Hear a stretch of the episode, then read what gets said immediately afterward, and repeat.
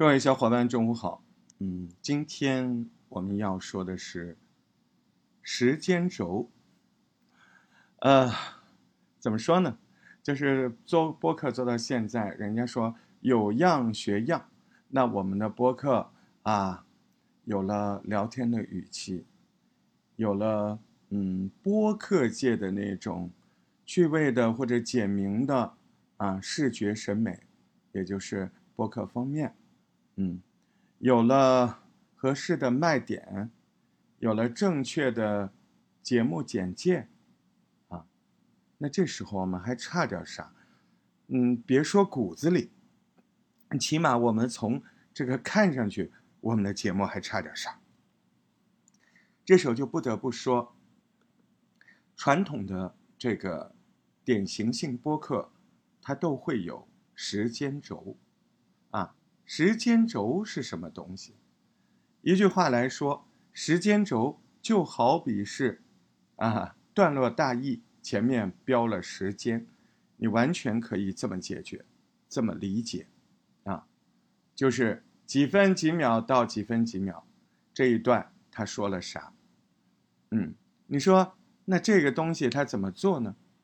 啊，这里要分两种说法，一种呢是喜马拉雅。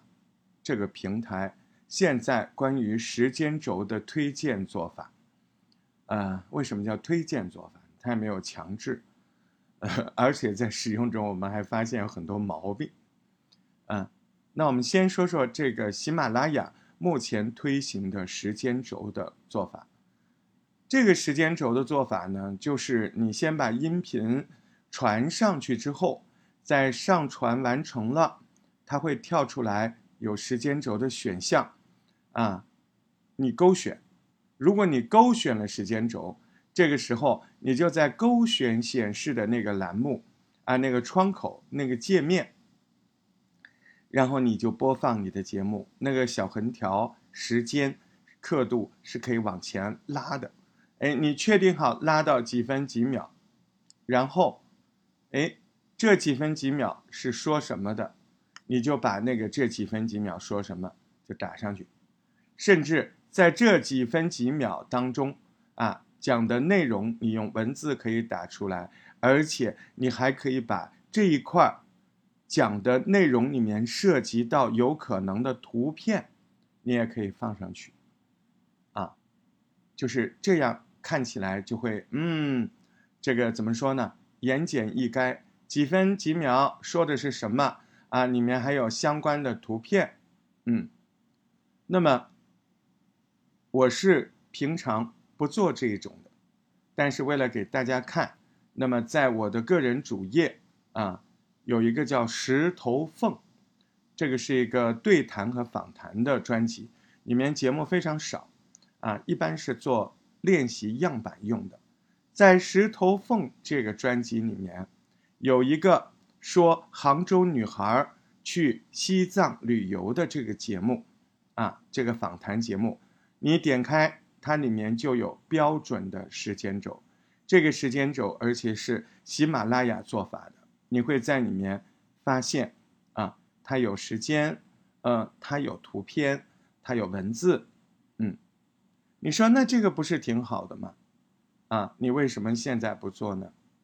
不，现在。我们看到的，在网上看到的更多专辑、播客的节目都没有用这个办法，这是为什么呢？啊，那我也要告诉你，如果你按照我展示的那个做法去做这个时间轴，它有几个问题。第一个问题，在你使使用喜马拉雅的部分功能时会受阻。有时间轴的节目没有办法替换声音，你说那怎么办？我就是要替换。如果遇到这种情况，你做了时间轴，你又要替换，那么你只能两步来。第一步，先删掉时间轴，审核，啊，审核通过了，那你这个节目是没有时间轴了，你再替换，对吧？第二件事儿更可怕，就是播客是要同步到各个网站的，各个平台，比如喜马拉雅内嵌的，就是啊，网站内部就支持一键同步到 Podcast，就是所谓的苹果播客，但是这个功能它也没有办法同步到苹果，哎。即使你同步过去，你的时间轴是不会被显示的。你说那怎么办呢？呵呵，还有更可怕的。如果你在播客学院，你是个正在播客学院啊读这门课程的小伙伴，哎，你要交作业。这时候你发现喜马拉雅这个功能又不能自洽了，它没有办法复制下来，贴在你的作业里。唯一的办法是什么？截屏啊，你可以截屏，嗯，那我现在呢是不太建议学生这么做，呃，这个时间轴了。那怎么做呢？我们可以这样做啊，它既可以同步到任何的平台，你如果要 播客学院交作业，这样也没问题。哎，你说还有这么？对呀，很简单呐，你想想。它它的原理是什么？它的原理，它不就是啊，呃，段落大意嘛，对吧？提纲嘛，是不是？啊，你在提纲提纲之前标识上你的时间，就是几分几秒是这一段，不就行了吗？没有你想的那么复杂，对不对？有没有发现？啊，如果你纯文字的形式啊，在你的什么地方？图文简介里面显示这些内容，它就会跟着你的图文简介飞到同步的各个网站。来，我们来看一个图片，嗯，那么你看，我们完全可以这么做，对吧？非常的清楚，是不是？也就是说，哎，我们就复制一段段落大意啊，把把我自己这个节目每一段的结构、段落大意。写写好了，有些人他提前写提纲的，那就更好了。这个时候你就把你回头把提纲拿过来，把语句再丰富一下，对吧？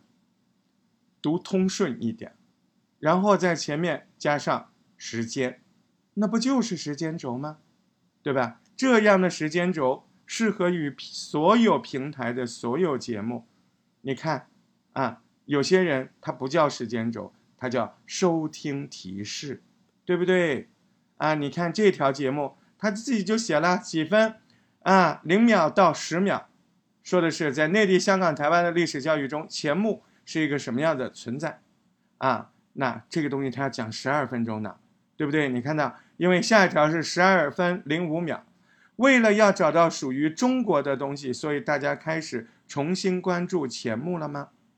啊，这个这个事儿好像讲了六分多钟，因为到十八分二十六秒。今天要找到中国的灵魂，钱穆是一个非常重要的管道，啊，那么下一个这个问题好像讲了十分钟，你看二十八分三十五秒，转到下一个话题，钱穆的书很难读吗？好，又是个十分钟，三十九秒，三十九分，引申到钱穆到底算一流学者还是二流学者？所以。我们要确认一下什么是一流学者、二流学者。这事儿又讲了十分钟，那三十九就到四十七了，啊，再系统的说说钱穆的野心和他的成就，又十分钟，如何成就一家之言，啊，例子我就不举了，对不对？现在你完全明白怎么做时间轴了，对不对？怎么更合理和好、最恰当的，而且可以，呃，随着你的节目 RSS 到各个网站上的时间轴，原来是可以这么做的啊！简而言之，最合适、最畅通的时间轴，不影响你未来替换的时间轴，还可以随着你节目飞到各个同步网站的时间轴，其实就是在。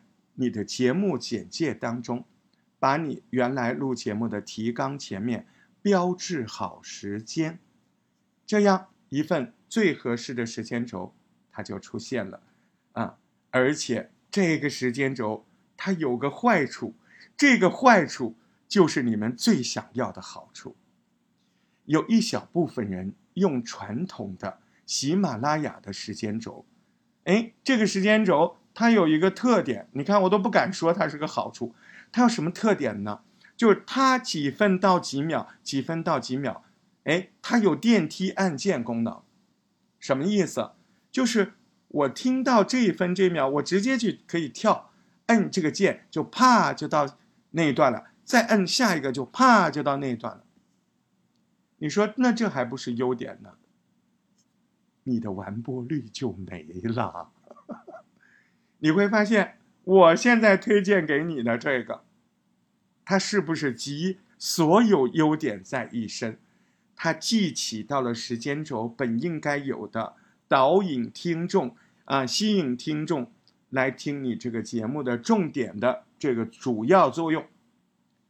你说那电梯呢？我不要，我不要 电梯，会毁了我的完播率。所以你看，我又放了一张啊，这个时间轴，它这个做法它更有趣了，它还分段落，对吧？你也可以参参照这种来制作你的时间轴，对不对？但是咱们这种都是没有电梯的，就不会破坏你的完播率，对不对？好了，呃，现在你就可以着手了。如果你现在还没有开始录那个节目，你后面又要写时间轴，那你现在就好好的写一个提纲，放在那儿，待会儿录的时候。对应着这个提纲去录，然后呢，录好了之后，拿着你的提纲，哎，摁那个你录的几分到几秒，把它标注起来，啊，把它标注起来，这样你就得到了一个可以，哎，传到各个网站上的时间轴，而且它还没有电梯功能，我们最不想要电梯功能了，对不对？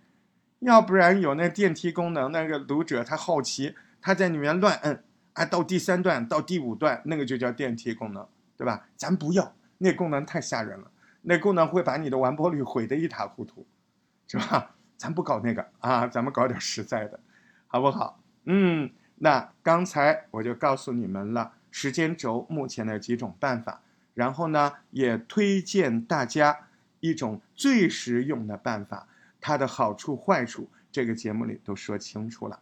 哎，你反复的听一下，按照我讲的步骤，给你现在的这个专辑做上时间轴，导引大家更好的听你的节目。而且，做时间轴还有俩好处：第一好处，啊，虚荣心，那我看上去也更像正版的播客了吧，是吧？对不对哈？第二个好处，那是真好处。它就像分段录制的方法一样，它时时刻刻的叮嘱着你，我要说什么，我说了吗？我说的够不够精准？我的结构，我的意思。您您一定要学这些东西，这些东西你学长了，你不做播客，你未来做个大干部你都需要。人秘书给你个提纲，你还要人家逐字稿，人家瞥你一眼，这新来的干部水平不行啊，是不是啊？好。呃，静下心来，你会发现播客越深入，它就需要我们稍微的静下心来做一些很细致的工作，比如说时间轴，啊，这些东西，嗯，任何东西你想深入，你要战胜的，首先就是那颗不敬仰的心，啊，什么叫不敬仰？对这事情，对任何东西，他没有一颗敬仰之心，他做不好。他动不动就是，哎呦，那有什么了不起？哎呀，那个就什么都瞧不起，什么都看不上，这样的人，哎，他天天会指责别人是什么小镇做题家，什么乡村广播员，对吧？对，你说你的那都是穿林打叶声，啊，我是骑着马也好，还是啊穿着草鞋也好，我在我的语。我在我的雨中快乐的向前行走。我不想去讨论那些事儿，我知道我自己每天在进步就够了。加油，做一个最好的自己，从时间轴开始吧。拜拜。